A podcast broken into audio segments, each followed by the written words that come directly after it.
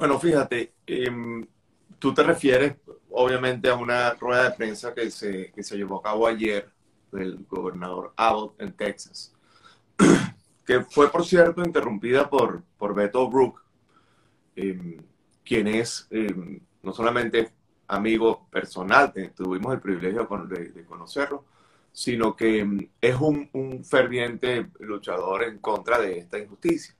Entonces me gustó mucho, quiero aclarar primero que me encantó eso que hizo Beto. Creo que vamos a ver más de eso en estos días. Y refiriéndome a la rueda de prensa, tienes que considerar que esos personajes que estaban allí, entre ellos estaba el senador Ted Cruz y el gobernador Abbott y toda una comitiva que no sé quiénes son, pero fiscales, sheriff, todos ellos tienen que justificar sus políticas. Todos ellos tienen que justificar las medidas que ellos han tomado para su estado. Esa ciudad tenía el beneplácito de un liderazgo que permitía el open carry, siempre ha estado, que significa que no solamente el open carry, tenía algo que se llama, el open carry es que puedes tener el arma y que la vea la gente, que no tienes que esconderla. Cosa que es muy intimidante hasta cierto punto de vista. Imagínate una cantidad de gente armada en un café, te vas a sentir un poco intimidado, un poco incómodo. Exacto, me voy corriendo del lugar. Pero ellos también inventaron el Constitutional Carry, que es un rebusque, porque eso no existe. Entonces, en Texas siempre se ha venido promoviendo el uso de las armas, y con este gobernador eso se exponenció, pero increíblemente. Okay. Como consecuencia de eso y otras cosas, y también hay un asesino, obviamente, surge esto, que era absolutamente prevenible. Nosotros, la última vez que yo hablé contigo, hablábamos de esto justamente. Bueno, ¿cómo hacemos? Bueno, mira, tenemos estas medidas, podemos tener un safe storage, podemos tener obligar a la gente que tiene armas que las guarde, que las tenga bajo llave. Nada de eso se hace, sucede esto. Y estos señores vienen ayer a explicar y justificar lo injustificable. Entre las cosas que dijeron, mencionaron lo que tú estás diciendo, que esto es un problema de desequilibrio mental, que esto es un problema de la influencia de los videojuegos, que esto es un problema de que no hay suficiente recursos para ayudar el mental health en Texas. Ojo, que eso no es cierto, Manuel. O sea, todo esto es verdad, por supuesto. Pues es cierto, pero se cae cuando te das cuenta de que esos son problemas comunes que tienen todas las naciones y todos los estados. En Massachusetts sucede lo mismo. En Massachusetts también hay locos. Y en Massachusetts también hay videojuegos. Ah, pero en Massachusetts tú no puedes comprar una R-15. Entonces ahí la cosa cambia. Entonces, caer en el juego, es muy delicado, caer en el juego del tema de la debilidad mental, del desequilibrio mental, porque eso es un mal común. Lo único que es un mal individual es el libre acceso a las armas, el fácil, en bandeja de plata. Este muchacho compró 2 rifles de asalto, 300 balas.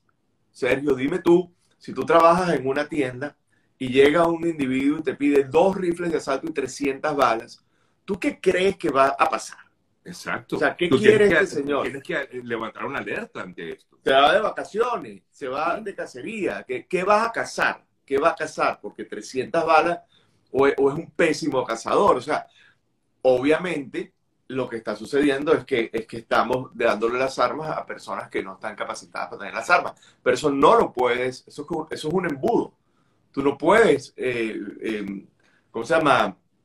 Es muy difícil adivinar quién está y quién no está loco. Hay un test, un background check, que fácilmente lo puedes alterar. Son 6 preguntas que tú puedes decir sí, y ya está. Entonces, yo sí aclaro siempre que no caigamos en el juego de la influencia de Hollywood, del videojuego y de la persona que puede estar desequilibrada, porque obviamente el problema está cuando esa persona desequilibrada sí tiene acceso a un arma. Ahora, ayer, entre otros planteamientos, nuevamente surge esto que decía el fiscal de Nueva York, de Texas, el fiscal general, y decía que una de las soluciones que esto se ha planteado también en el pasado es armar a los maestros. ¿Tú estás de acuerdo con ello? No, pero por supuesto que no, pero por supuesto que no, pero eso es parte de... yo creo que esas soluciones... Fíjate tú, antes de responderte eso, mi tweet de ayer fue, después de haber escuchado la conferencia del gobernador Abbott, ahora sabemos que el asaltante no estaba solo. Uh-huh. Estaba ayudado por el gobernador Abbott y por Ted Cruz. Claro, sí. ¿Entiendes? Sí. Porque eso son, volvemos al juego de buscar excusas. No es cierto que si tú tienes más armas, no hay ninguna lógica detrás de esa solución. Mientras más armas tengas, pues menos violencia tendrás. No. Y lo peor es que ya se ha demostrado.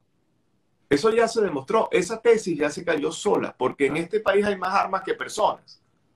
Si eso fuera cierto, entonces nosotros tendríamos 0 en criminalidad, porque todas las armas serían usadas para defensa personal.